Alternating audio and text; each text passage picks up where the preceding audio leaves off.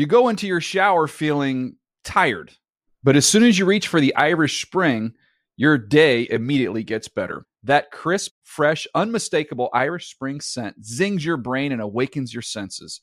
So when you finally emerge from the shower, 37 minutes later, because you pay the water bill so you can stay in there as long as you want, you're ready to take on the day and smell great doing it. Irish Spring Body Wash and Bar Soap. Fresh, green, Irish. Shop now at a store near you. Hey everyone, this is Jodie Sweetin from the podcast How Rude, Tanneritos. I've been needing a quick getaway with my family, and the 2024 Hyundai Santa Fe is the perfect vehicle to take us there. It has standard third row seating, so I'm able to pack my entire family, plus pets, in the car, while also having enough room for our camping essentials. Available HTRAC all wheel drive will get us through any dirt trails, and available dual wireless charging pads will ensure we never have to worry about getting stuck with a dead phone in the middle of nowhere. Visit HyundaiUSA.com or call 562-314-4603 for more details. Hyundai, there's joy in every journey. You know that feeling when you walk into your home, take a deep breath, and feel new? Well, that's what it's like to use Clorox Scentiva. Because Clorox Scentiva smells like coconut, cleans like Clorox, and feels like energy. It'll elevate any cleaning routine to not just clean, but also make every room smell like a tropical coconut getaway. Discover how Clorox Scentiva's powerful clean and refreshing scents can transform your space. Get yours in coconut or other fabulous scents at a nearby retail store. The Around the NFL podcast.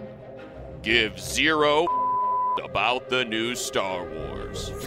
Welcome back to another edition of the Around the NFL podcast. My name is Dan Hanzus, and I am joined by a room filled with heroes Mark Sessler, Chris Wesseling, and Greg Rosenthal. What's up, boys? Hey, Dan. That definitely wasn't Mark's opinion, I can tell you that. Yeah, that was my favorite drop yet, but Mark ha- produced a sour face.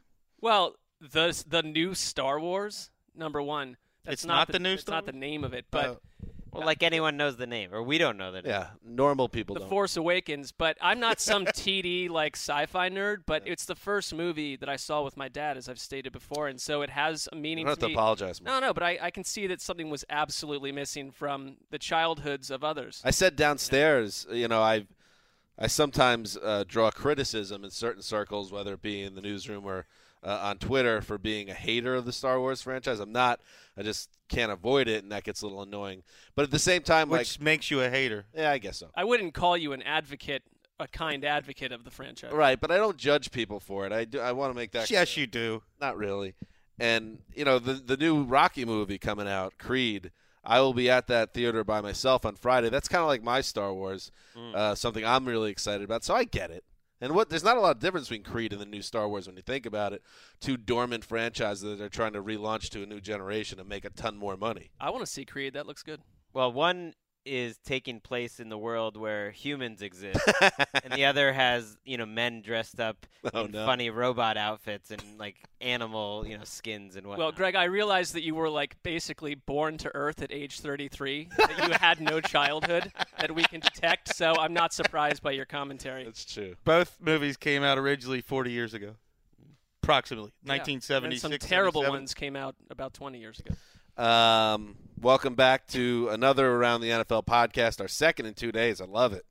Uh, this will be our big uh, preview show of the rest of the week 11 game, week 12 games, excuse me, that are not being played on Thanksgiving Day. So we previewed on Tuesday's show. Make sure you check that out if you haven't yet.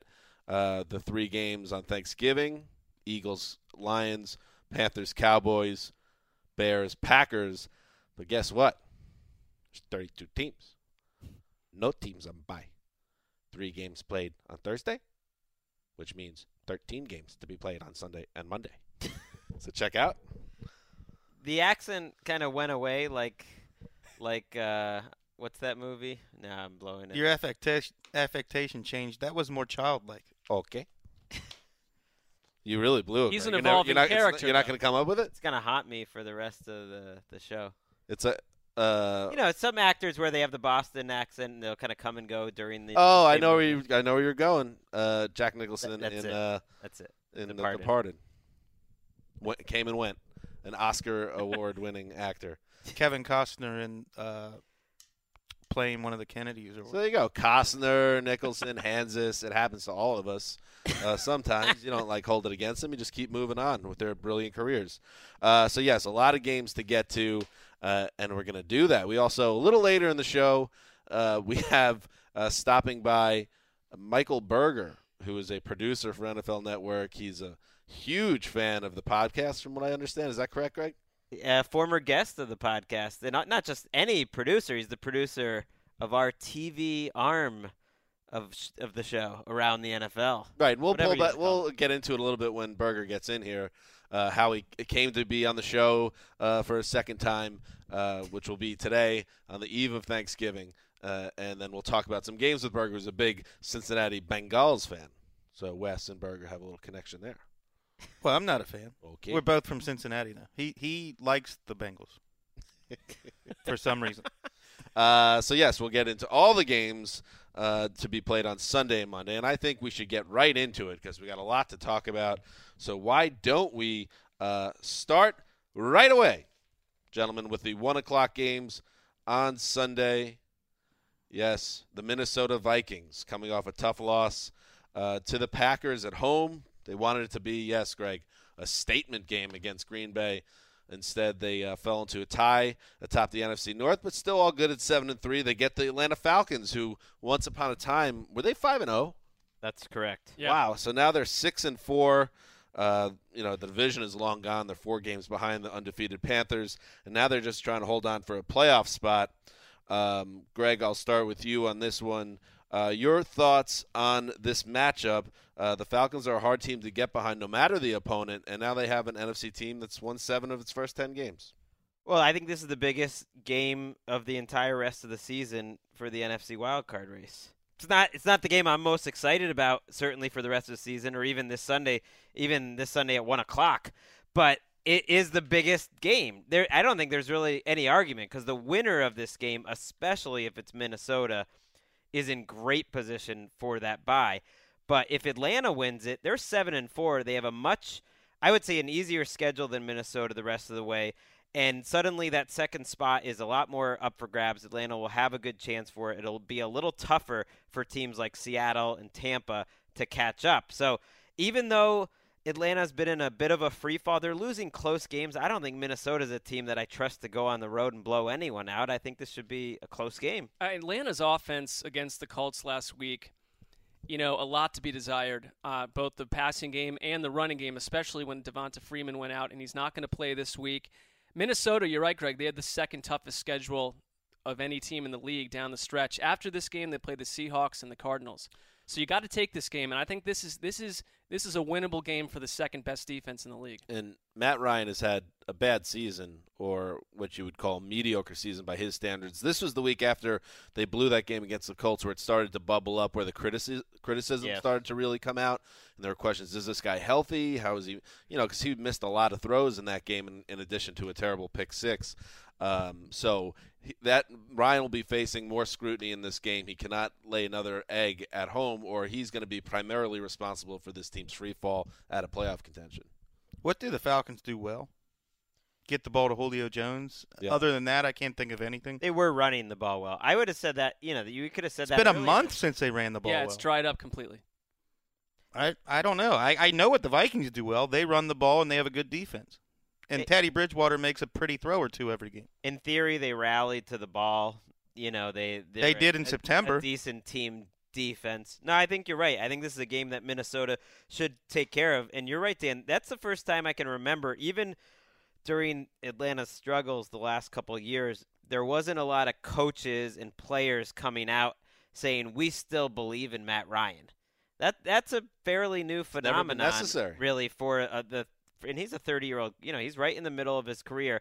Just having, I don't know what it is. Well, I, I think He's maybe not having that bad of a year. I what, what the heck's going on here? well that, that's what this week has been like in Atlanta, though. People have been Dan's He's right. not having that bad of a year. I think a lot of fans look at he had three interceptions. One of them wasn't his fault. It's the end of the game. But you, they, Brock Osweiler in Denver, when he can finally run the rollout offense that is Kubiak's signature moment. That is the same offense in many ways as this Atlanta offense. And suddenly Matt Ryan's having to do that himself for really the first time in his career to that degree. And I, I just think it's next year we're going to get a better version of Matt Ryan if Kyle Shanahan's still around. He seems to be having trouble adjusting to this offense. Absolutely. Look at the top MVP candidates this year Tom Brady, Cam Newton, Carson Palmer, Aaron Rodgers, Andy Dalton have all been in their offenses for what, five years at least?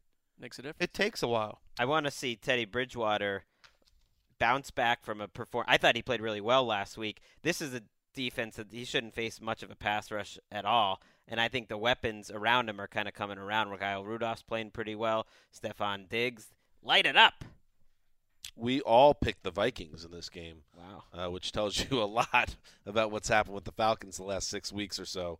Uh, so we'll see how that shakes out. Moving on to uh, the next 1 p.m. game to talk about. This game will be on Fox and will be the New Orleans Saints at four and six, and now with a new defensive coordinator, uh, Dennis Allen replacing uh, the jettisoned Rob Ryan, who had an eventful um, stop by at NFL Network uh, this past Sunday. I believe he made a Katrina reference. Uh, made a lot of jokes, didn't tuck in his shirt. It was a you know a classic Rob Ryan appearance. But now the Saints got to move on and try to save a season that's on the brink of slipping away. There's been too many of these in recent years for New Orleans. They get the Texans, who are playing uh, excellent defense right now. They just beat the Jets. Uh, they are uh, atop the AFC South at five and five. Chris Wesseling, uh, we've been talking about them this week a lot. I mean, this is a team that uh, we can't assume they're going to beat anybody, but they're starting to look like a real playoff team potentially. Yeah, when I look at this matchup, you know, if this was two or three weeks ago, I would have said the Saints' offense is the best unit in this game, but I don't think it is. I think the Texans' defense is the way they're playing. It was right around this time last year when J.J. Watt just, you know, exploded. He was sitting on eight eight and a half sacks, and then he had what twelve over his final six or seven games. And I think he's going to do the same thing this year. I think Whitney Mercilus, who's really flown under the radar, is in the top eight this year in the NFL in tackles behind the line of scrimmage. And, you know, Mark mentioned the rookie cornerback Kevin Johnson playing well. Jadeveon Clowney's playing really well. And uh, their second round pick, Benardrick McKinney, is really coming alive at inside linebacker, too. They're the best third down defense in the NFL. And the worst unit in this game is the Saints defense, specifically their passing defense. Four more touchdowns allowed in three straight games through the air. That's a disaster. This is an opportunity again for DeAndre Hopkins to blow up because what we're not seeing with Sammy Watkins and what's getting a lot of press in Buffalo is he's just not getting targets. But in Houston, they're they're doing the right thing. This is your star player, and they're going to him over and over and over, and he could have a big day here. I don't want to the Sammy Watkins stuff too. It's not all in the Bills' scheme and the quarterbacks. Like that guy's always hurt. So he's been You're right. unable seven to get, starts. get into any flow in his NFL career through two years. Hopkins is on the field and he makes the most of his targets no matter the quarterback. I think Wes, and I think you, you know, um, maybe a, a, rankings list to come up, whether it's this season or in the offseason. I think you could make a case that he's the number one wide receiver now. And you also have to factor in his production. He has better production than anybody, Hopkins, and he's got no quarterbacks really.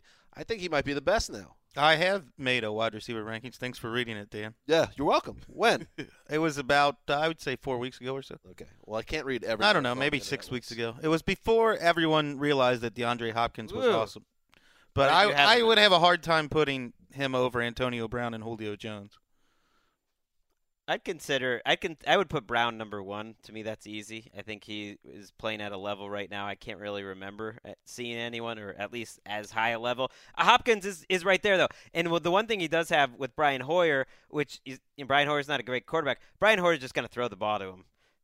14 times a game. Just, well, are you sure? Because T.J. Yates would throw or it to T.J. Yates is going to throw it to him too. Ryan Mallett's going to throw it to him too. I mean, his his targets for this season are absolutely outrageous. Crazy. And they're right. He doesn't need to What be happened- open, and he usually is. Uh, back to Antonio Brown. What happened when you took one of the best quarterbacks in the NFL? It's a fair lineup? point. When you gave him the caliber of quarterbacks that DeAndre Hopkins has been catching passes from all year, he disappeared. They didn't throw the ball. I don't care. The things that he does with the ball and on his routes are just are just exceptional. But we're picking between you know the great, great Absolutely. best Sure. players in the league. I uh, hold in my hands. Get excited, everybody! The 2015 season, Week 12 research notes.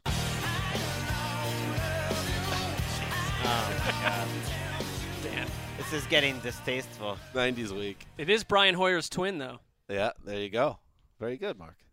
Yes, Ed Kowalczyk of Live. Don't pretend that was intentional. Matt m- nailed it. Uh, it was in my mind the whole time. Matt Money Smith gave me some uh, guff a, a couple weeks ago that I had sent out a tweet last year at some point naming the top five live songs.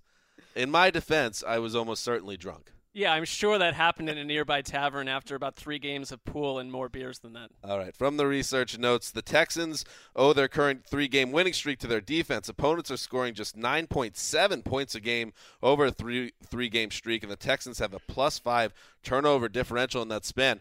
Uh, yeah, so Hopkins has been great, and, uh, you know, TJ Yates has done the job, but it's the defense.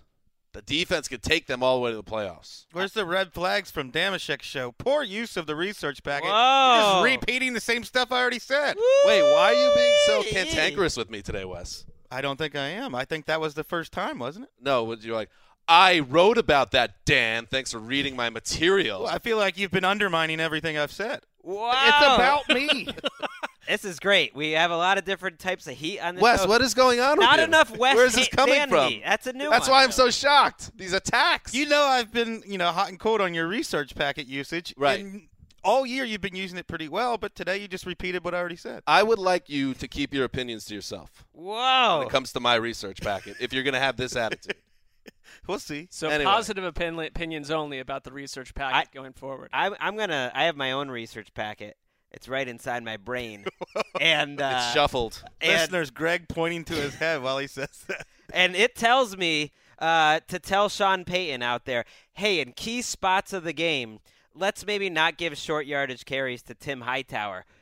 What's going on? Tim Hightower hasn't been in the league for four years. They give him big carries against the Redskins. What was that? CJ Spiller too. Feed Mark Ingram. What's so underused? We um, all pick the Texans. I was just waiting for Greg to finish his point so I could get back to undermining Wes's career. I have a lot to get to to destroy Wes. That's why I'm here. Uh, moving on, the Tampa Bay Buccaneers playing very well. Uh, Wes, stop me if I step on any of your points for the rest of the show.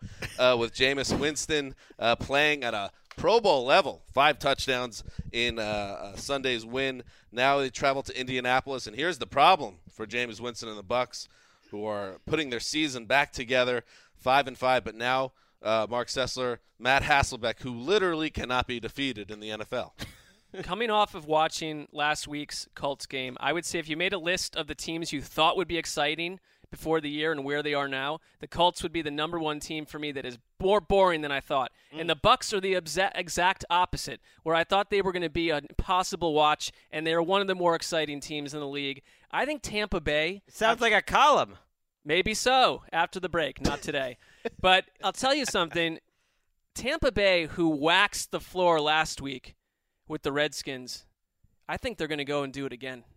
Excellent points, Mark. I, I would Oh, not God. dream of Thank please. you, Chris. I would not dream of undermining anything you Stunner. just said there because Wes siding with a Sessler point.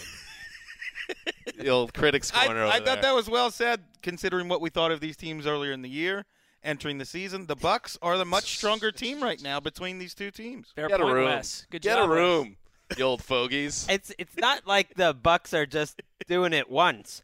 I mean, the first half that they had against the Redskins, there's a I mean, it they explode fast. 355 yards in the first half last week against Philadelphia is outrageous. And Jameis Winston, he's not playing at a Pro Bowl level, by the way. That that's a little much. I mean, Well, that, that means uh, you're one of the top well, the six last couple quarterbacks weeks. in the league. Okay, last couple weeks. Yeah. That's fair.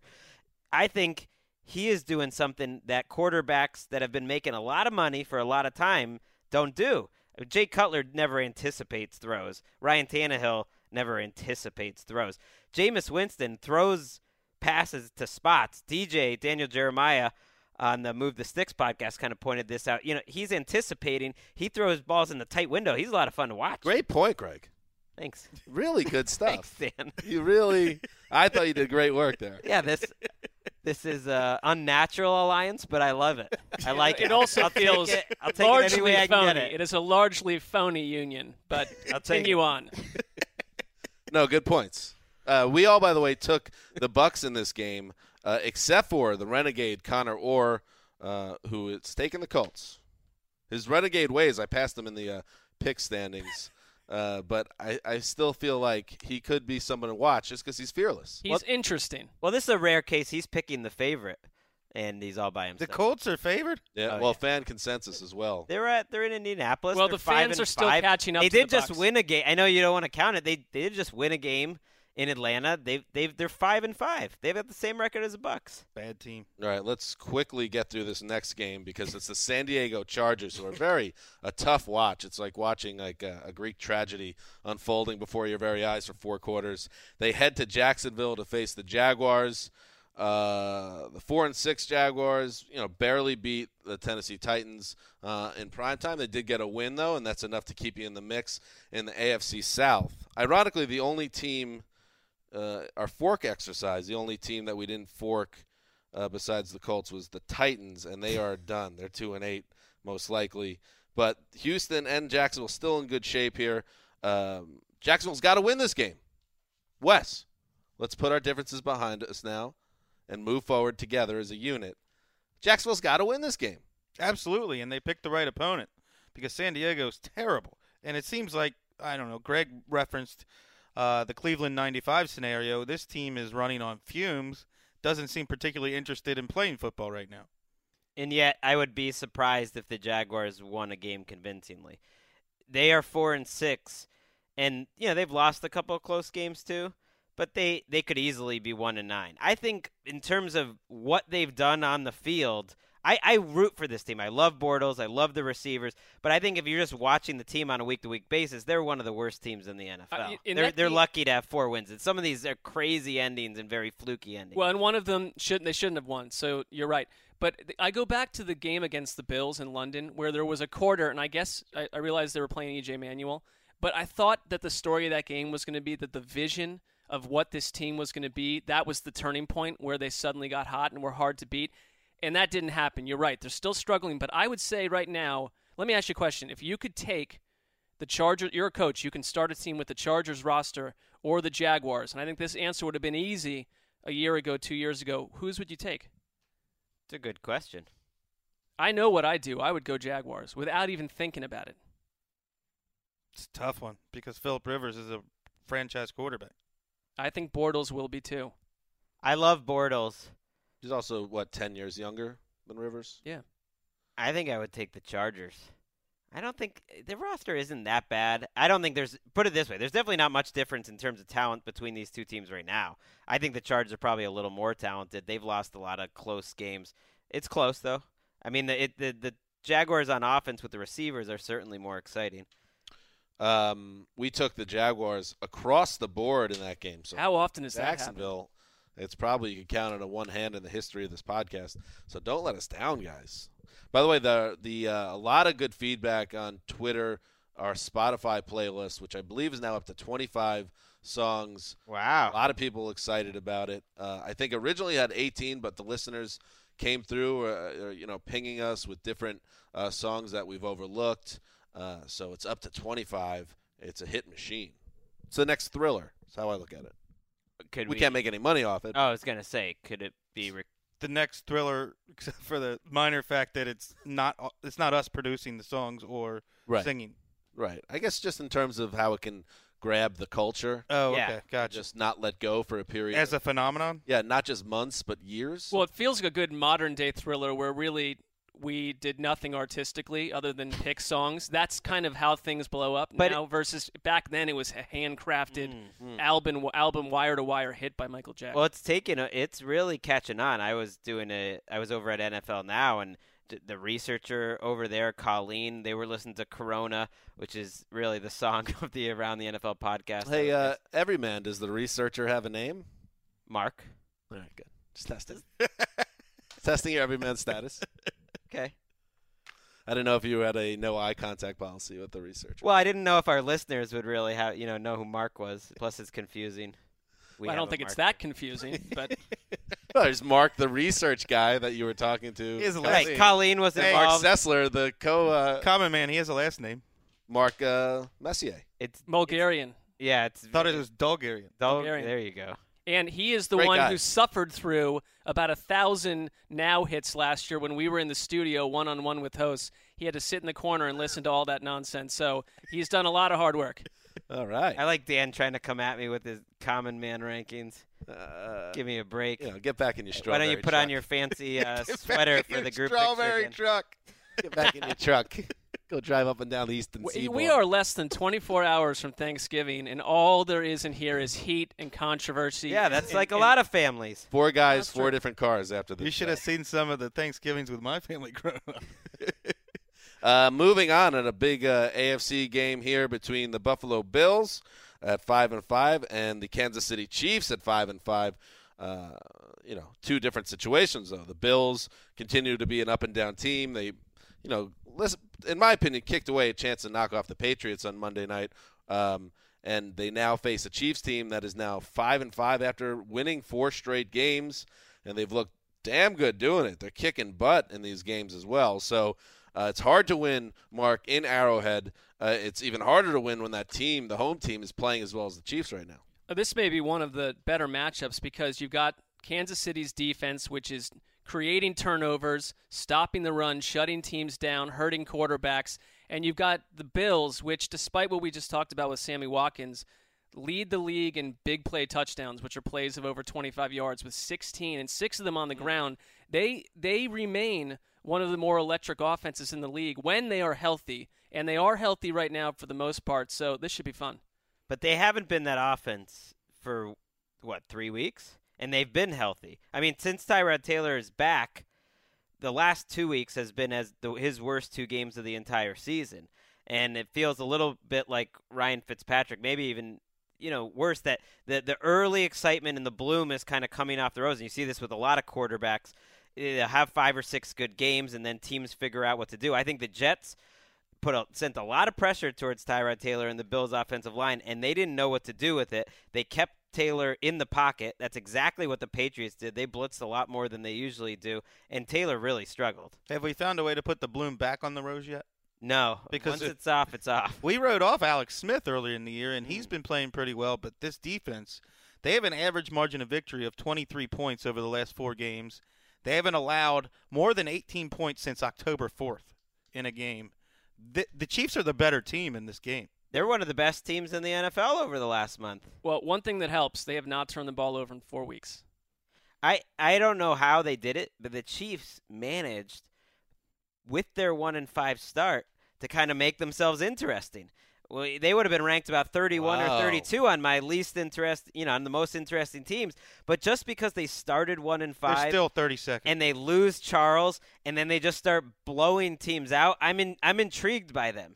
Well, they'll be the first team since 1990 to make the playoffs if they're one and five, but they Wow. feel like the they have a good chance because of how crappy the AFC is in general. Well, this is the AFC equivalent of the Falcons Vikings. I don't think it's quite that big a game, but whoever wins Bigger. this game, really, you think so? Bigger because these two teams are actually pretty good, and the Falcons stink. That's fair. How about a loser goes home match right here? It's got the tiebreaker involved now with this game. well, Buffalo will go home to Buffalo. Oh, like in gent, like physically. they'll- yeah, they'll get on a. go. They'll probably they pack Shuffle it up right off. after the game, get on a plane, fly east. That's not like exactly what I was getting at, but you're not wrong. Well, you're probably not wrong either. This is Now we have an alliance. this is the two the two teams that uh, Unite. Are, are most likely to make us donate to a local charity. By the way, the Chiefs and the Bills. There there are many teams out there, but I would put these two at, at the top of the list. Also, two teams that have been letting down their fan base consistently for 30 years almost. So Yeah, that's fair. I mean, I'm not quite ready to see one of them surge into the spotlight. Uh, we, uh, where did we go with that game? Uh, that was the Buffalo Bills contest against the Chiefs we were just talking about. Correct. Wow, we all took the Chiefs. We're in lockstep this week. Yeah. Uh, moving on, the Miami Dolphins uh, are four and six. That's the bottom of the AFC East. But again, in the muddled wild card picture, they're still in the mix. But they got to win on Sunday. And guess what? They got a matchup that could be to their advantage. The New York Jets playing awful football for a month now. Uh, not a great home team. Never really have been. So this is not a game where you should look at the Dolphins as heavy underdogs by any stretch. Uh, this is a coin flip game. Again, I'm a, I, I pick the Jets every week. Uh, I just can't help myself. I always do. Um, but doesn't mean I necessarily think they're going to win. The only thing I have going for me is Ryan Fitzpatrick uh, uh, keeping his job over Geno, which was absolutely the right move. and trimming his beard. A little mojo shift. You like that? I'm in. Yeah. Got to do something. You also have the fact that Got Quinton Tannehill. Coples too. You know, shake things up Well, a little bit. Yeah, that was the that was the juice needed to change New York. This is the citizen. Quinton Coples Bowl. That's It's right. Coples Bowl. Coples. Did Copo. you see? Did you see the report that Rex tried to claim him on waivers too? I am the least surprised person ever about that. he wasn't awful in his first three years with Rex. He, I mean, he had 16 and a half sacks. He had between five and six sacks every season. So he wasn't, you know, a total bust, but he just wasn't a fit with Bowles. And I really, yeah, I think he sent a message by dumping a former first round pick.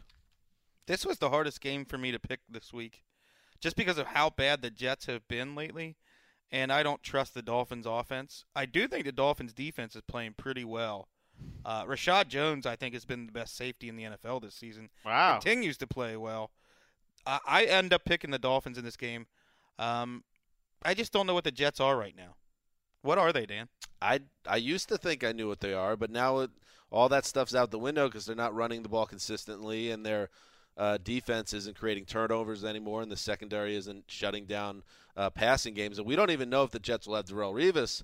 Uh, he's not practicing as of this taping. He has a concussion, and Todd Bowles seemed to indicate there was a real chance he was going to miss this game on Monday when he said that he hadn't made any progress at all from Sunday to Monday. So. It, uh, that is something to watch. Uh, if Ryan Tannehill can take advantage of anything, which I'm not certain, uh, he might have a chance to go against a secondary without Revis. Well, especially against a team that has one receiver. Eh, Jarvis Landry isn't a top five NFL receiver, but he's having a great season, and the fall off from Landry to the next guy, who I guess is what Kenny Stills for Shard No, Matthews. Kenny Uh, Stills- but Shard Matthews has not been in the mix lately. I, Kenny Stills is sneakily having a horrible season. Yes, uh, they're frustratingly boring all around. Suh is playing well. Vernon's playing well, or he played well last week. Jones p- is playing well. Grimes is a good player, but oh, other than that, You- not much to you get might be excited about. surprised, uh, Greg, to know that Rishard Matthews has more yardage than Landry. Oh, more- yeah. I more don't care. touchdowns. Stick that your pipe and I don't care. and he's averaging 15.4 yards per So reception. he's basically better across the board. He has 20 less catches, but every Who- other statistic he's better. Who do you think is a better player and is having a better season? I think Landry's There better, go, but there you you are go. overstating how good he is. You said not even top five. He's not even a top probably 15 or 20 receivers. He's Oh, their, I think he is. he's their clear number two. And uh, as we know with the Jets secondary, if you can get beyond uh, Revis, even Revis wasn't a guarantee against Houston, but I look at that as an anomaly. Uh, you can have some fun against Antonio Cromartie and company. I mean, the best quarterbacks do their best work inside the division, and Tannehill hasn't beat an AFC East team all year. And it's not just him; it's what's around him, I guess, on offense. But for me, the key, you look at New York's. You said it, Dan. Like you look at New York's run totals from game to game. They were dominant, dominant early in the season, putting up huge totals, which was a great formula for their quarterback situation. And one- now they're n- it's completely dried up. one thing to keep an eye on the last it was actually Joe Philbin's last game as an NFL head coach. It was uh, the last time these two teams met, and Chris Ivory went nuts in London. Uh, just ran all over this team. They need Ivory to get back to being that guy, or they Is have he just no not like he's not, Not healthy, healthy. and he's almost never been healthy. in Shouldn't be a surprise. He You can't count on him to be healthy. That's Right. on the Jets. He has not been healthy since uh, that first carry against the Patriots. since high school. It's The- never been the same. if the Dolphins don't win this game, I mean, this is Dan. I don't. Not that we think Dan Campbell's going to keep Campbell the job Bowl? next year, but Dan Campbell has to win a division game, or else there's absolutely no chance Yeah. he keeps the job next year. Their only other division game left on the schedule is against the Patriots. In Do you really 17. think there's a chance he's keeping his job anyway? if he won nine games, so he'd have to go on a run? Yeah, I think if he got, if he went four games over 500 as as a coach, he came in. You know who the owner is. yeah, He's gonna go get a shiny new toy. Yeah. Well, he's or going at to least try. look for one. That's, That's what the thing. Fergie does. Fergie. Fergie's one of the owners. Oh no, that's uh, Serena Williams. well, Fergie, Serena, Marc Anthony. This is an organization. Remember that? ownership group. Remember they thought that was going to bring them like a lot of buzz and attention. That's what I'm That, talking about. that'll get the South Florida crowd to go to the games. This is an organization that firmly believes in entertainment over football skill. Fabio, Ricky Martin. well, you know what? They got a new guy running the show. His name is Mikey T. Mike Tannenbaum. Fan of the program, and he bring in Quinton Coples, who he drafted. That's gonna turn the whole franchise. He's been on the program. Very How's good. that say- Tannehill contract looking right now? I would say friend of the program, maybe. I wouldn't. I don't think he's listening regularly. Do you? do Well, fine, friend of the Not in his current role. He was on, not anymore. No. Yeah. We like Mike T tweets though. Nice guy. I like Mike T. He is a Mensch. Was that good? Yeah, Tulane grad. No, I meant the Mensch thing. That's why Greg Yeah. likes it. Just trying It's to all good. get into that culture of yours. This Tulane underworld is so concerning. Uh, next up, the Oakland Raiders, who uh, you know society was once excited about, and now society no longer believes them to be exciting on some level. Uh, now four and six, uh, fading uh, from contention. Now they get a gift from the football gods. You would think the scheduling gods, the Tennessee Titans on the road, but who knows? Who knows with the Raiders anymore? You never know who's going to show up. And the, on the other side of the ball, Marcus Mariota, he's a guy that you know he could take any team for a ride. He's proven that this season, so you can't assume that they're just going to be terrible every week. Wes, this seems to be a game that I'm going to call coin flip. Yeah, they've sort of switched places here. Last year, Derek Carr had the worst weapons in the NFL to the point where we couldn't even accurately judge him as a quarterback because his receivers were so slow. He didn't have a running game. And now Marcus Mariota has. In last week's game, uh, yeah, I was doing the next gen stats article, and the Titans didn't have a single receiver who ran a faster speed than Anthony Fasano. Wow. That's Their slow moving tight end ran faster than all of their wide receivers. So you're week. So Anthony Fasano, you could describe as sneaky athletic. You could. Race- Although I don't think anybody would consider him one of the league's fastest tight ends. I think it's a statement on their offense more than some. It is, and the running back is one of the slowest running backs in the NFL. There's no speed in this offense beyond their fast tight end, Delanie Walker. This is one of those games where like the world's going to swallow itself up because the Titans, one of the worst running teams, bottom 10 easily against a Raiders defense that has given up 567 yards over the last 3 games on the ground. Wow. That- so almost so- 200 yards a game. I'd run Mariota, get that guy going. They do need Yeah. to run him more. Yeah. Well, that's that's the thing with Mariota. He doesn't go deep and he doesn't really use his legs that much. So you're saying he's Alex Smith? No, I I think he's doing the things that can help them win the best. And right now, being crazy and being aggressive, he doesn't have the receivers for it. And so he's just a solid C plus B minus every week. He is a, he's about as consistent a rookie as as you'll ever see. He's pretty much the same guy. But he gets in a matchup like against the Jaguars on Thursday night. And he makes a few plays, and he doesn't make any mistakes. But he's not going to do enough with the, the, that, that talent surrounding him to win the game. I had the dumbest, by the way. This your your whole argument about the Titans' skill position talent. The dumbest argument on the couch at NFL Now on, on a Sunday all year was they were trying to tell NFL me game day blitz. NFL game day, but they were trying. There more people than not were saying that Mariota had better weapons than Jameis Winston. No. This is the most insane thing I ever heard. Based on what player were they even know. pointing to? I I don't don't, I don't know. Who was this? I was on. Uh, I I don't even remember. That's a good guy. answer. uh, my uh, Public Kevin, shaming, not enough for them. Kevin Patra and uh, the old Zeuser took the Raiders in this game. The rest took uh, the Titans, and uh, I didn't mention it, but uh, Wes had said that he took the Dolphins. So did Patra. The rest took the Jets. Uh, moving forward, gentlemen, the New York Giants uh, are five and five, and in the NFC East, that means you are on your way to a division title.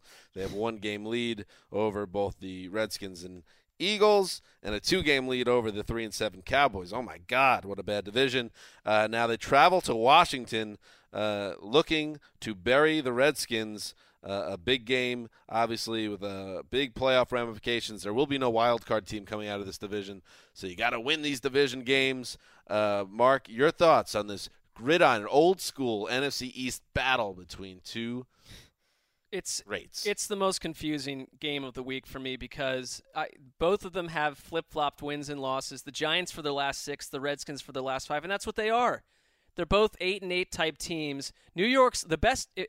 I think maybe the best unit is New York's offense in this, and they probably have a chance, a better chance than Washington because Washington, to me, when they're good, we've had fun watching them. I love what they thought they could be early in the season, and they're just too inconsistent. But at the flip side, I don't know. I'm going to be all over the map because the flip side, this defense and Kirk Cousins, maybe it's a good Kirk Cousins game. I, I don't know. I can't even. I'm not even going to watch it. They made like two plays all of last week. Andre Johnson's or Andre Roberts' kickoff return and, and DeSean Jackson's long touchdown pass. But that's against Carolina's defense. Now you get to play against the Giants' defense, which is a whole different story. I, th- I'm picking the Redskins to win this game. It's kind of a coin flip game, but I think the Redskins are better than people think, so I'm going with them. Mark's mood uh, goes up wi- wildly up and down with based on what the Browns are doing. But I've noticed Well, that would just have me in one mood, wouldn't it? It goes. That's true. It's pretty much just down. I've noticed the Redskins effect. Like if they're coming off a loss, then you'll be really down on them. If they're coming off a win, then oh, it's back. It's back to the Cousins corner over here. Cousins Kirk corner, Cousins. see? wait, Kirk Cousins for MVP. These teams aren't that equal. I think the Giants Oh. might build on their loss to the Patriots. I- They are looking equal. a little better. I They thought of uh, Cousins Corner is okay. Kissing Cousins. Oh yeah. Well, These- all right. The Giants have outscored opponents by 20 points this year. The Redskins have been outscored by 32. That's a 50 point difference. The Redskins That's have been significant. Right. The Redskins offense has been injured all year. Now they're healthy. So They have let's see what had in their wins, there is a lot of reason to get excited about the Redskins, but their losses have been terrible in Yes. some cases. So you're right. It, if you're going to follow that team, you are all over the map this season. The the Redskins DeSean Jackson said this week, this game is for all the marbles, which I like that. I was like, no, you don't know what It's like for a few of you don't know what that phrase It's like three really marbles. means. The Yeah. Giant, the Giants have had the Redskins number. They some apparently there's some beef between him and Amukamara. I can't remember. Someone will There's always beef between the and Giants. they asked him about him. He's like, uh, he's just another guy in the field. I, I wanted to point out though, you know who's having a great season is Dominique Rodgers Cromartie. Yes, he's he having is. a Pro Bowl, one of the best, what six or seven cornerbacks in the league type of season. He he is something that defense can get behind. He's so there's he's another one of those guys who does it like every other year. Yeah. Him and Antonio Cromartie. It's a it's Cromartie curse. It's in the It's genes. in the genes. Uh, Patra and myself again on the same island with the Giants. The rest with the Redskins. Wes, I think you'll like this one better. This is from We'll the. Week 12 research notes. And I wow, think, eagle eye. and I think one thing I know will always uh, tickle Wes, a little teddy bear, giggle as I tickle him, is a little trivia where you can prove yourself to be a, a maven on NFL history and knowledge. So I'm going to give you a quiz, Wes. All right. Actually, I'm going to open this up to both kissing cousins. Both guys on that side of the table can chime in. I might not respond to that title. All right. You can well, try me. And Sydney, can you help me out with a, a, maybe a, a, a clock? Because we're going to give you 20 seconds. Here we go. Uh, I'll tell you when to start, Sydney. Eli Manning has started 177 straight games at quarterback, the longest active streak in the NFL. The Redskins have started 10 different quarterbacks over that span. Name seven out of the 10. Give me a 20 seconds, Sydney. Kirk Cousins, Robert Griffin. Uh, we've got Rex Grossman, Jason Campbell, John Beck, John Beck, and Colt McCoy, Ooh, Colt McCoy. And then that's one. more. Patrick Ramsey. That's seven. Keep going. How many do we need to name? Just name them. Name more. It's 20 seconds. Count one, two, three, four, five, six, seven out of 10. Very good. You did it. Yeah, with plenty of time to spare. Here's who you missed. Greg, do you know any? No, I wasn't thinking. So why did you shake your head when I said Patrick Ramsey? I didn't. I misheard the what the question. was. Mm, Mark Brunell, uh, we should have Ah, Todd Collins, playoff starter. Oh, I got a wait. Did you say Beck? Collins Yeah, started the said Beck. playoff game. And this one, guys, Donovan McNabb. oh, Oh, that's the right. How do you ill-fated. forget that terrible era? That was a depressing time. for the Reds. Ill-fated Donovan McNabb era in Washington. More like error. Nailed it. Moving forward, the uh, NFC West. Uh, we were we're tasked on NFL Now, where we do multiple hits per week. Uh, if you're interested, you check out. How do you find NFL Now, Greg? NFL.com slash now. Sure, why not? Or Uh, now, dot NFL. It's on Apple TVs. It's everywhere. All right, good. So Knock yourself out. we do these game previews, and I was tasked with trying to set the boys up with a way to get into this game, the Arizona Cardinals at San Francisco 49ers. And I said, Wes, after two big showdowns for the Cardinals against the Bengals and Seahawks, could the 49ers uh, serve as a, a potential letdown game? And Wes, how did you respond? Extended laughter. Skeletor laughter on, on the Skeletor. edge of Skeletor. Get it, Aslam on Well, this Thursday is Night from the Football same laugh. guy who said Blaine Gabbert was looking pretty good. It so- could very well be a letdown game, and the Cardinals might only win by 30. Oh, stop. All right, maybe 20. Can you hear that, by the way? Listen closely. It's the Blaine Gabbert resurrection campaign. Oh, uh, because you're hearing some positive buzz around Blaine Gabbert. Honey Badger said uh, this week, I think he's underrated. Blaine Gabbert on the comeback trail. Called him much better than Kaepernick, right? He did, and I agree with him. I, I think Nobody Blaine Gabbert Kaepernick. is playing well, and, and in that Honey Badger story, Bruce Arians also had a quote saying how much he how well he thinks Blaine Gabbert is playing. That he thinks he's a good quarterback. I, I thought when you were listening for that sound Mm-hmm. that you had picked up the sound of hubris coming from Chris Wesseling and perhaps uh, the rest of the Bird Gang out there. That's what we call uh, us big Cardinals fans. Okay. I think it's more of Bird gang. scorn and derision than hubris. Coming off to all I'm saying is if there ever was a letdown game, if that is a real phenomenon, maybe it's not. It's probably going to come in a dead stadium on the road in the division after two monster games on national television where you proved yourself Totally agree. and against the team who has been frisky enough at home. They've been okay at home. Even last week, they were a little more competitive than we really expected. Once the Last was week? already twenty to nothing.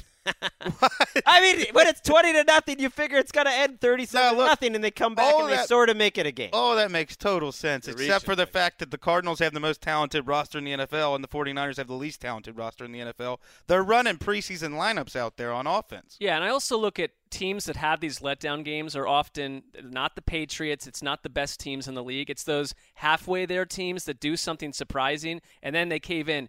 The- they're- This is not built that this way. That this team with under Arians, the way he's gotten them up game after agree. game, I don't see them as letdown fodder. And uh, we all took the Cardinals, not surprisingly. Moving on. Uh, late game, the Pittsburgh Steelers with Ben Roethlisberger uh, doing Big Ben things with his boy Antonio Brown head to CenturyLink Field to take on the Seahawks.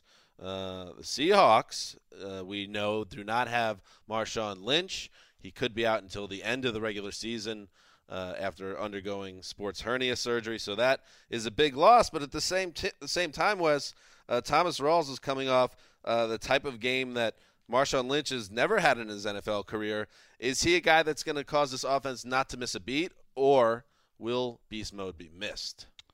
If you think that the Seahawks are going to miss Marshawn Lynch, you haven't been watching them play this year. Thomas Rawls has outplayed him. Hmm. I mentioned this Sunday night. Marshawn Lynch has rushed for 75 yards one time all year. Thomas Rawls has done it three times over 100 and has their two best games by a running back all year. And frankly, looks like he fits this offense better than Marshawn Lynch.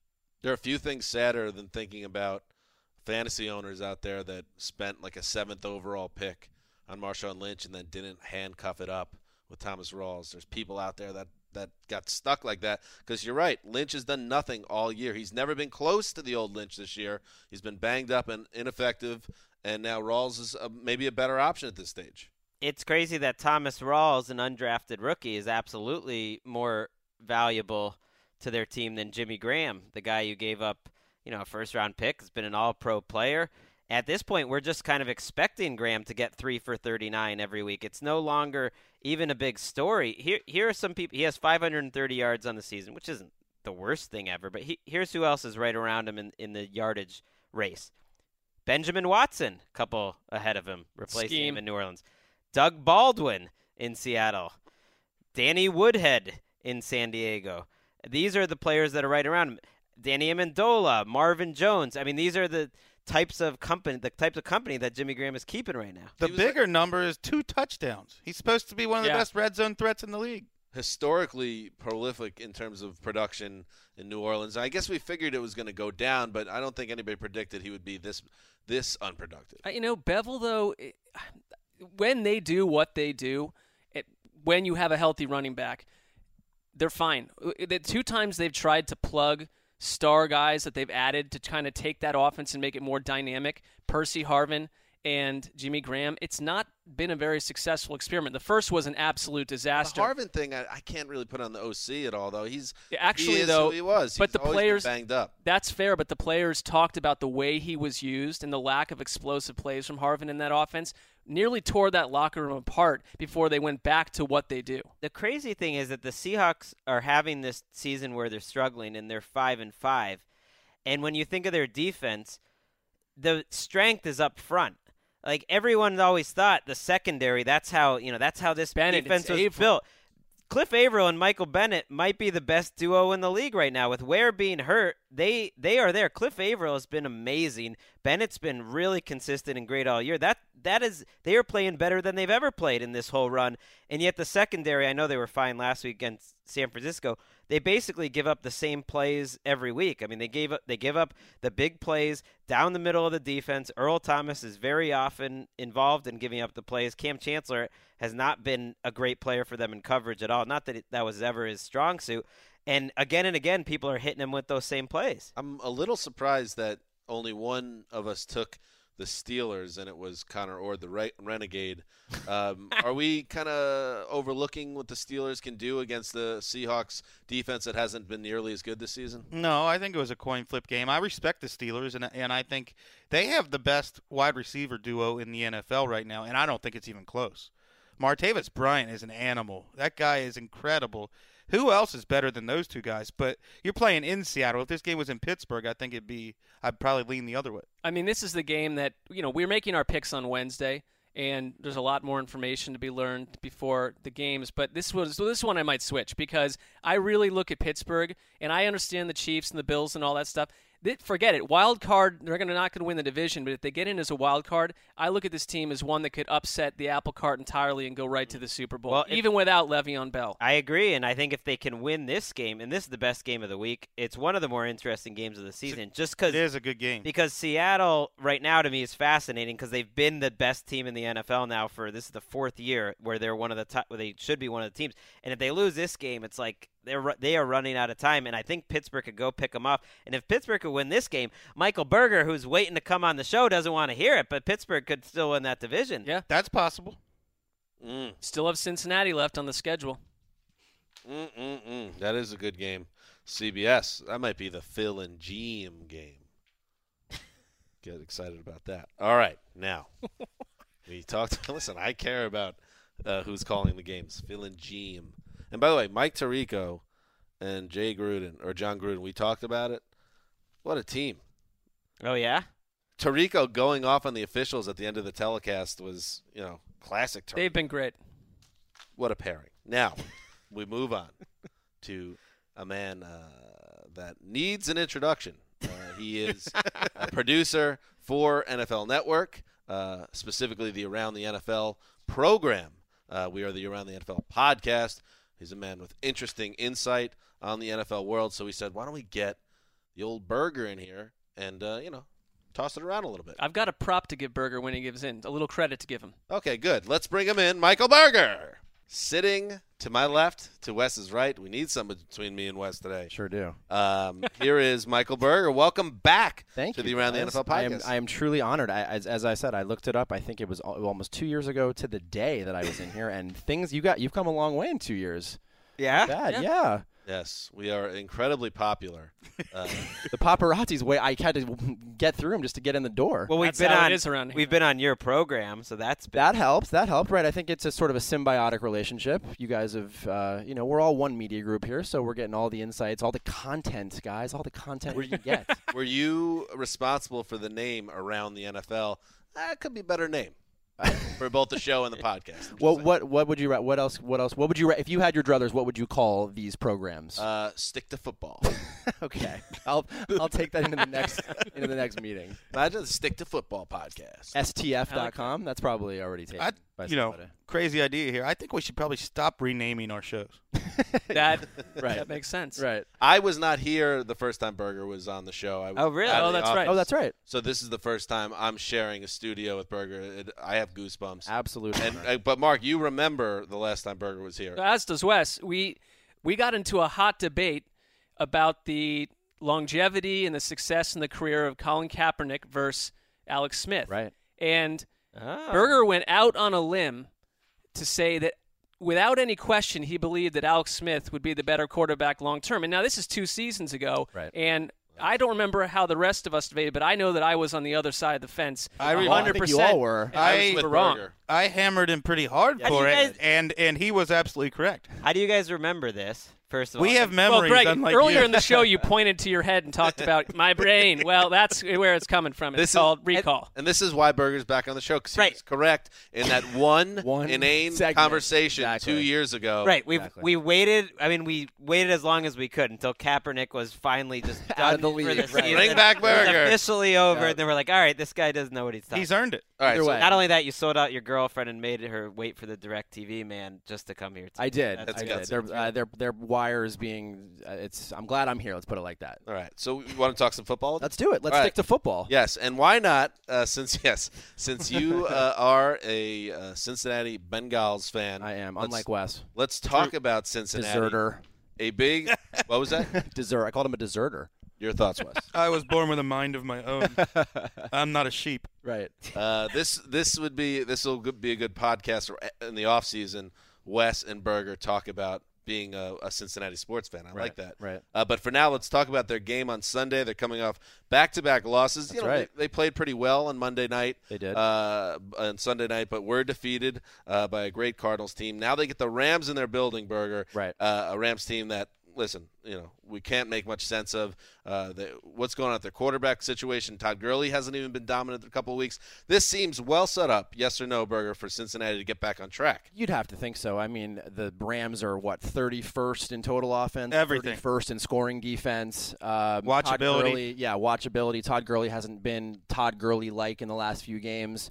Earlier in the year, the Bengals were having trouble stopping the run, and if this game had been played in Week Six, I would have said that's a really bad matchup for the Bengals. They're, I think they're 13th now in run defense. They were in the bottom five earlier. Last in the month, year. they've got to be top five. Vontaze perfect. Um, yeah, he's back. That helps. So, uh, I mean, I, I you'd have to think this is this feels like a Bengals win. I, red zone's going to be interesting. I think both those teams are second in the league in red zone offense and defense, respectively. So, I think what happens uh, down uh, near the goal line will obviously play a big part. But I, you, I mean, we saw Case Keenum didn't really help things last week uh, ignite the Rams offense. So you'd have to think this sets up for a Bengals win. I will say that obviously the the tragic Stedman Bailey incident uh, last night. Yeah. You'd have to think. Um, I mean, let's hope that doesn't factor into any. You know, Bailey was involved in a, a Right. shooting incident. if he you was don't shot know, yeah. uh, in his car. Uh, he underwent surgery today. I, his, I believe he's in critical condition. Stable. Stable, stable, though, right, exactly. uh, condition there, but there's so there's not a lot of information about what his uh, situation is, but that is obviously uh, terrible news. Uh, back to football end of it, Greg. You you said on our last uh, last week you talked about Andy Dalton, how you hadn't seen the Andy Dalton of the earlier in the season, the last few weeks.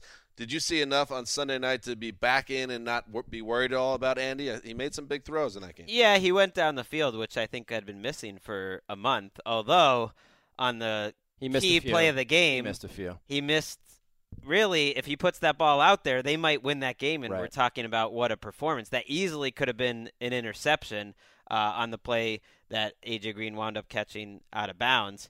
And I, I think we've seen enough from him that it would be surprising uh, if they had another big letdown game. But this is one of the best defenses in the NFL, so I, w- I wouldn't ever count it out. Sure. Why do we keep saying they're one of the best defenses in the NFL I after don't the know. Bears put like 37 points? That was them? one game, and they were missing Quinn and Long in that game. Uh, Case Keenum, it looks like, is going to start despite that concussion. By the way, he was limited in practice. If Well, you're you the got to double down on that one if you're if Oh. you're Jeff Fisher. W- We talked about the fact that the Steelers are still coming up on their schedule. I mean, Cincinnati, what they've done all year is n- what the reverse is in the past, where they have that epic melt where suddenly they're not the Bengals we respect anymore, and you're just looking at a January defeat. This is not that team, but they have to go in and stamp St. Louis right. to make that true. I don't think the Rams are going to score enough points to hang in this game. Not at I'm, all. I'm taking a look. I know this is an offense that now runs through Gurley, but you look at their receiving stats. These are the uh, receiving yards for their top four receivers: Britt, Cook, Austin, and Cunningham. 341, 321, 310, and 189. This is we're 10 games into the season, and these guys are on pace uh, for all about 500. Outside of Austin, this is like the fifth season. year in a row this has been the case with this dead on arrival They offense. shouldn't be able to keep pace with Cincinnati. The receivers are like what third or fourth on the list of problems though. The quarterback, the offensive line, Greg Robinson has 15. He's been flagged 15 times for holding since he entered the league. Great pick. Orlando Pace was flagged 11 times in his entire career. Wow. well, you know, let's, so he's not Orlando Pace. the fact that the Rams can't throw the ball sets up well for the Bengals, who their secondary is a mess right now after losing Darqueze Dennard for the year last year. Pac-Man still hurt. It's a They big got- loss. Yeah, it's a big loss. Um, you know, their Leon Hall has played in the slot this year and hasn't played all that well, frankly. Um, Dre Kirkpatrick, I think, was in the bottom five uh, of all corners in the league at Pro Football Focus as of two weeks ago. So they got some issues in the back end, and it's going to come up in games against one more against the Steelers, like you mentioned. They still play the Broncos. Their schedule, long term, just looking at uh, you know, obviously the Steelers only two games back, and and you'd like to think that uh, you know they'll be able to hold on. But their ske- the Bengals schedule does set up well. They only have really the Steelers and the Broncos left. Their other four games are Rams, Browns, Ravens, and Niners. So Look out for those Browns. The That's perfect. You get a couple tests, but you get some cupcakes. which should be right. Just a question for the room: Who, uh, who is there any person that's more overly emotional on a football Sunday than Michael Berger? I mean, he really gets a little too intense. Quiet storm. It's uncomfortable. yeah, but he Not kind of this year. His is internal. that's more burning intensity for It's me. mostly it's mostly my trash can that gets the brunt of the of the you know. But I, I try to keep it confined to my cubicle. I, I- you a lot of yelling uh, off of like a third down miss. got to in the make a play quarter. on third down. Get off NFL editor. Mark Ortega could give you a run Yeah, for your that's money. true. I've And it's been- just general zaniness and wildness. I've been vocal in my uh, distaste for our, our move across the news. Yeah, that's right. We used to be neighbors. Yeah, uh, we've been banished to a corner, uh, like the guy with the red stapler in Office Space. I love it. and one thing I do miss is seeing the intensity, whether it's Reds baseball, Right. or, or Bengals uh, Right. football. Right. Uh, uh, so I miss Hey, it, man. yeah, go all. I mean, go all in or go home. You gonna I don't know panic if they lose this game? you. 21-20? Ab- absolutely. Mark and I haven't said two words to each other since we made that move like four months ago. Well, outside of that dynamic, guys I love right it. Guys sit next to each other. Right, There's exactly. a Berlin I think there wall might be right more to it between than us. that.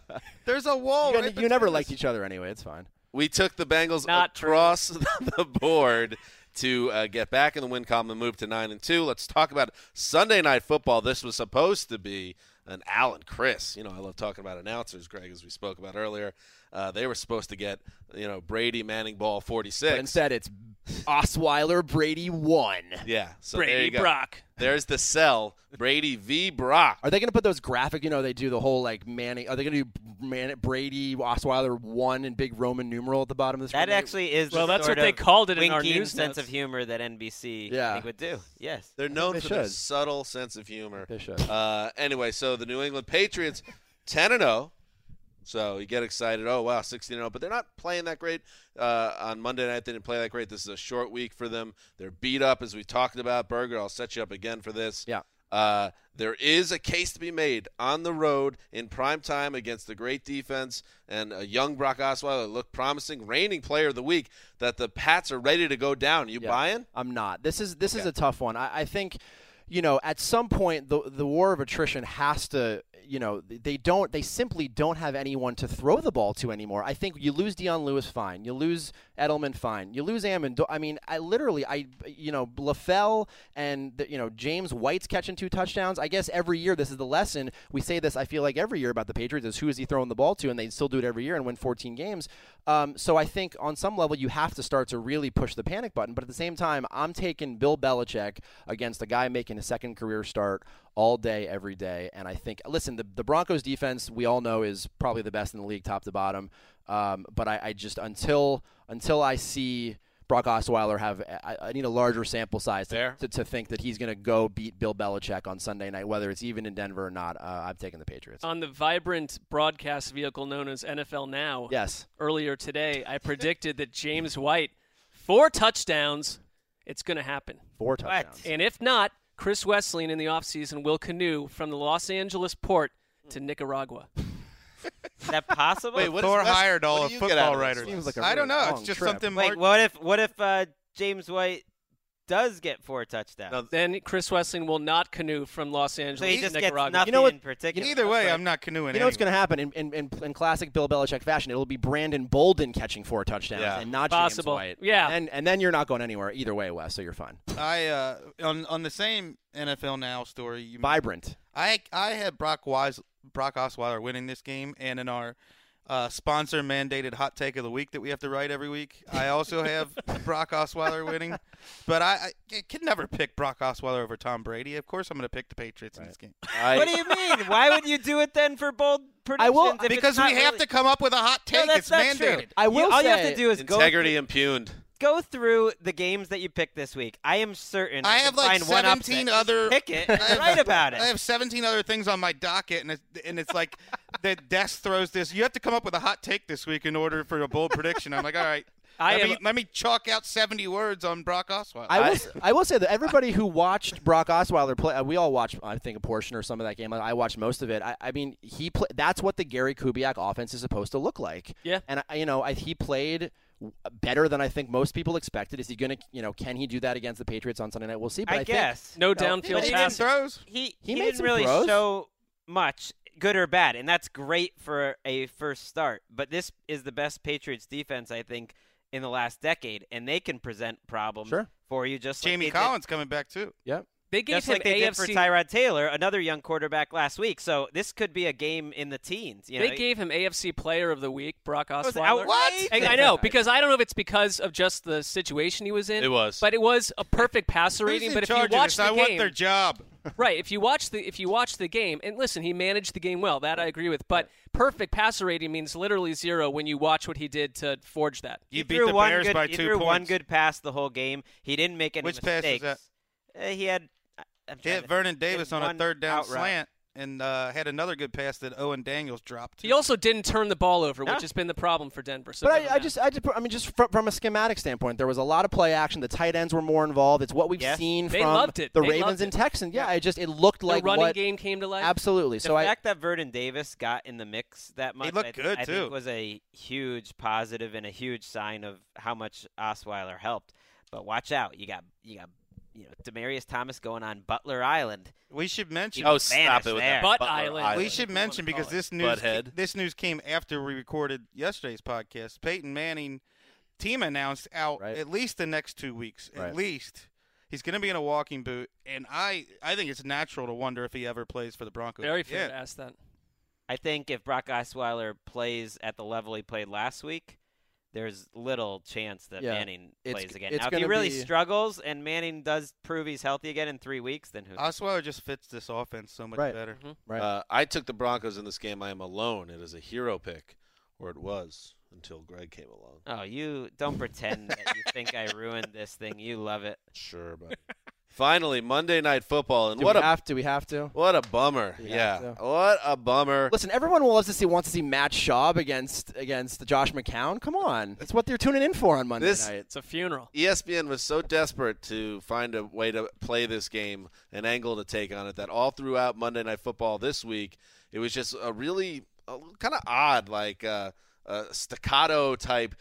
Massive cutaways and all Yeah. these different, all this Johnny Manziel. Ooh, Johnny, Johnny It Manziel, like- it- football, it, was, Johnny. it was different, like John Gruden. It was like, oh, Johnny Football, jo- you gotta love him, Johnny Football. then it's like him like running around, and it was just like Johnny Football Monday night, and then in like fine print it says Ravens Browns. Exactly. and it's like, how are we now supposed to take this game seriously as a piece of entertainment to watch? Manziel back on the bench, as we said on yesterday's podcast, uh, because of his uh, hard partying lifestyle or just being out and uh, ticking off the team enough where they said, you're, you're now our third string quarterback. So it's Josh McCown back in the lineup against, yes, Matt Schaub, who replaces Joe Flacco, who tore his ACL and MCL last Sunday. So, yeah, this is a game that's going to be hard to get excited about, especially when you're talking about two teams that are combined 5 and 15 this year.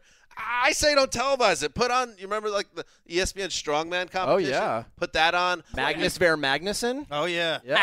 Uh, What a- Candlepin bowling. What a phenom! How about we let's make so- this so the good. Heidi game too? Around midway through the third quarter, just put Heidi on. Or you know, like NBC and now Fox is getting into like doing the musicals.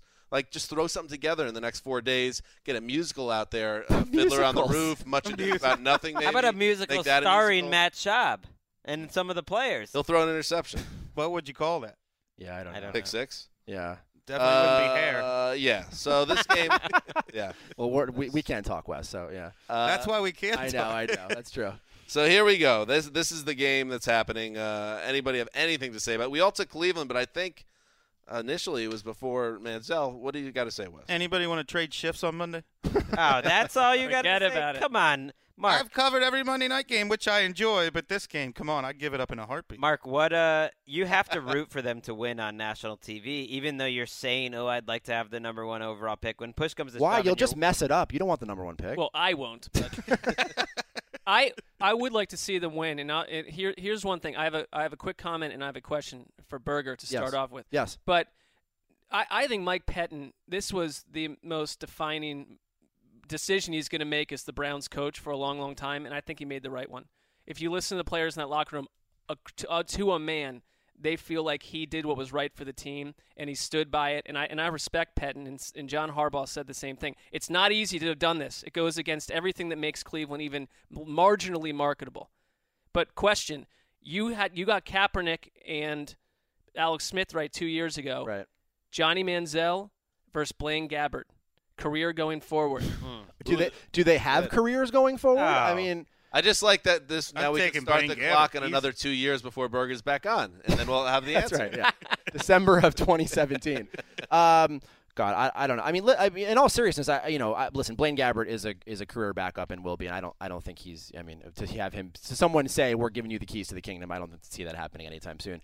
Johnny Manziel, uh, listen, I mean, do, I, do we think someone's taking a shot on this guy? He's not playing for the Browns anymore after this year. We we think so. I don't know. I don't know. Yeah, I don't know. We haven't done a podcast since they officially announced it. Right. We expect that McCown is was going to be the starter, but they officially announced McCown's the starter. But he didn't even say for the rest, For the rest of the year, Greg's right? memory fails him once again. We did. But you at the can't- end of the show come out. Oh, and say it that's- was yeah. official. That's but, right. But you can't. I mean, to, to But your no, point, I was thinking about today's press conference, which is really when Okay. he talked about it and said it's not for the rest of the season necessarily. And for him to say that shows they're not closed off. And I think if they get to the last couple weeks of the season, they might just let Yeah. him take a But turn. to, but to Sessler's point, if you say, as you said, the defining moment of his, if you say we're we're benching you and it's fully supported by everybody in the locker room, and then you go back to Manziel two or three weeks later, where does that leave you in the standing? I, a I just, mess. To, to yeah, it's a mess. Yeah, it's he's in a messy situation. yeah. The coach You- and so is the you can't go so back to him at this team. point. That's Can't go back to why, and this isn't piling on the Browns, Mark. uh, It's if you if, if that job opens up in the off season, like I would seriously, even though there's only a finite number of jobs to take in the NFL, it seems like you're always going to end up in a total S storm, no matter what, one way or the other. He's just the latest guy to get caught up in the web. I, that is why I 100% would keep Mike Pettine for next season because it can't get worse. And you got to mm. give the first coach in a long time a Give chance a to do more than two years. Yeah, that's I agree. honestly. That's th- tr- that's. I look at Ron Rivera, who was gone a couple seasons ago, and I look at they don't have uh, Carolina's roster by any extent, but you give this guy a chance because you're not going to get anyone to sign up for this job. and if you can sweep the Ratbirds, at least you got something. I like that. You go, you go, get John Idzik, make him the new GM. no, you do not do that. It would take you four years to hire him. Actually, that's not a bad idea. Maybe get Idzik and Marrone, who are working together down there in Jackson. Right. Bring them together. that is an awful idea by Greg. Uh, we all took the Browns. Uh, Really? It's hard. to, I'm going to take the Ravens. Why not? Yeah, I'm taking could- the Ravens. Well, it's hard to pick a Matt Schaub team in 2000. That's true. I would never pick. I'm, you, I'm taking the Ravens. you could draw up any team in the NFL, and I would pe- pick them to beat Matt Schaub. One sneaky thing that could turn Yes. this into an absolute disaster. Cleveland cut Terrance West, or they traded him to the Titans for a bag of spoons. He's now on the Ravens, and he's from Baltimore. The Ravens love Terrance West. They don't have a running back, and they said he's going to play. It is the most Browns thing ever that Terrance West runs for 150 yards and two touchdowns on this defense. I still think the most Browns thing ever this season was injuring the crappy rookie quarterback to get to Ben Roethlisberger. Mm-hmm. Wait, wasn't yes? wasn't the release of Terrance West? It was the a trade. The trade of Terrance West part of what enraged Mark so No. much that he gave up on the team. No, it was No. not signing Cris Carter's son. Or Christine Who's Michael. currently working out of McDonald's. I wanted to get Dion Carter, Christine Michael, and run a complete spread Duron. offense. Duron. Duron Carter, and with a complete spread offense with Manziel, Texas A&M style, and just After 20 home. years, 30 years, that's both both of those players currently on practice squads. um, all right. I'm not in a solid place. Uh, Michael Berger, you've said it all and more. Some things after two years, Sessler's not in a good place. Some things never change. And maybe when you come back again. Listen, I would say, although for like for bit purposes, it would be funny to have you on in two years. But we we enjoyed Sooner having than you. that, maybe. Yeah, Sooner than that. Make it sooner than good. two years this time. I look forward to it. Thanks, guys. Wes, you have the final decision. Sooner than two years? Two years. Over under two or years. never. Three options. I'll go with sooner. All right. Love it. I'm in. Would have been off- awkward if you would have said never. yeah, hey, look, he earned it by besting me in the debate. that's right. There we go. Uh, Berger, next time you're on the show, we will talk about your appearance on Wheel of Fortune. I can't wait. By the way, do you want to tell everybody when the television version of this Oh, show is on? wow. Absolutely. Ooh. I can't Thank get out of here for without a setting plug, me up. right? Here we go. The Around the NFL television show Thank you. is on five days a week, and this is when it's on. You ready? Yeah. 6 p.m. Eastern, Monday, Tuesday, Wednesday, and Friday. A special three-hour show on Thursday that begins at 2 p.m. Eastern. You got that right. And that's Wow. where that's Nailed it. where on a Nailed it. normal Thursday you can find our Thursday night preview That's from right. uh, the four. Uh, Well, it hasn't been that normal, but it's well, going to be moving normal forward. from back. There is It's no. Thursday show. you had a little week. Hiatus. You're back. It's why we we we juiced it up a little bit. You're fine. Everything's. Do you see a good. rating spike when our Every our, segment our, comes our minute by minute ratings, if you look at it, it is I, they're so high, it, they're almost unreadable. It's like you can't even. It's the Super Bowl tell. basically Yeah, in the fourth exactly. quarter. Exactly. And we, Synergy. and we have Greg on sometimes yelling at Mike Silver, which is always a fun segment, and vice versa. That's okay. Yeah. Two live Silver, Jews. Silver deserves Two that. live Jews. Live Jews. Uh, all right, that's it. Uh, Thanks, guys. Just want to wish both uh, Berger happy Thanksgiving. Every and the same to you guys as well. all, all the colleagues, all the heroes, happy Thanksgiving, and all the listeners in America, happy Thanksgiving. I know it's not celebrated. A lot of our listenership is Canada has Overseas. Thanksgiving, International, but it's like a month before. well, you know, we're I'm going to say that happy Thanksgiving 2016 to Canada. And 2017 to me when I'm back on the show next. Absolutely, everything covered. Uh, thank you to Sydney and everyone behind the glass. This is Dan Hanzus signing off for Quiet Storm, the mailman, Boyga, the boss, and Sydney behind the glass. Till Sunday.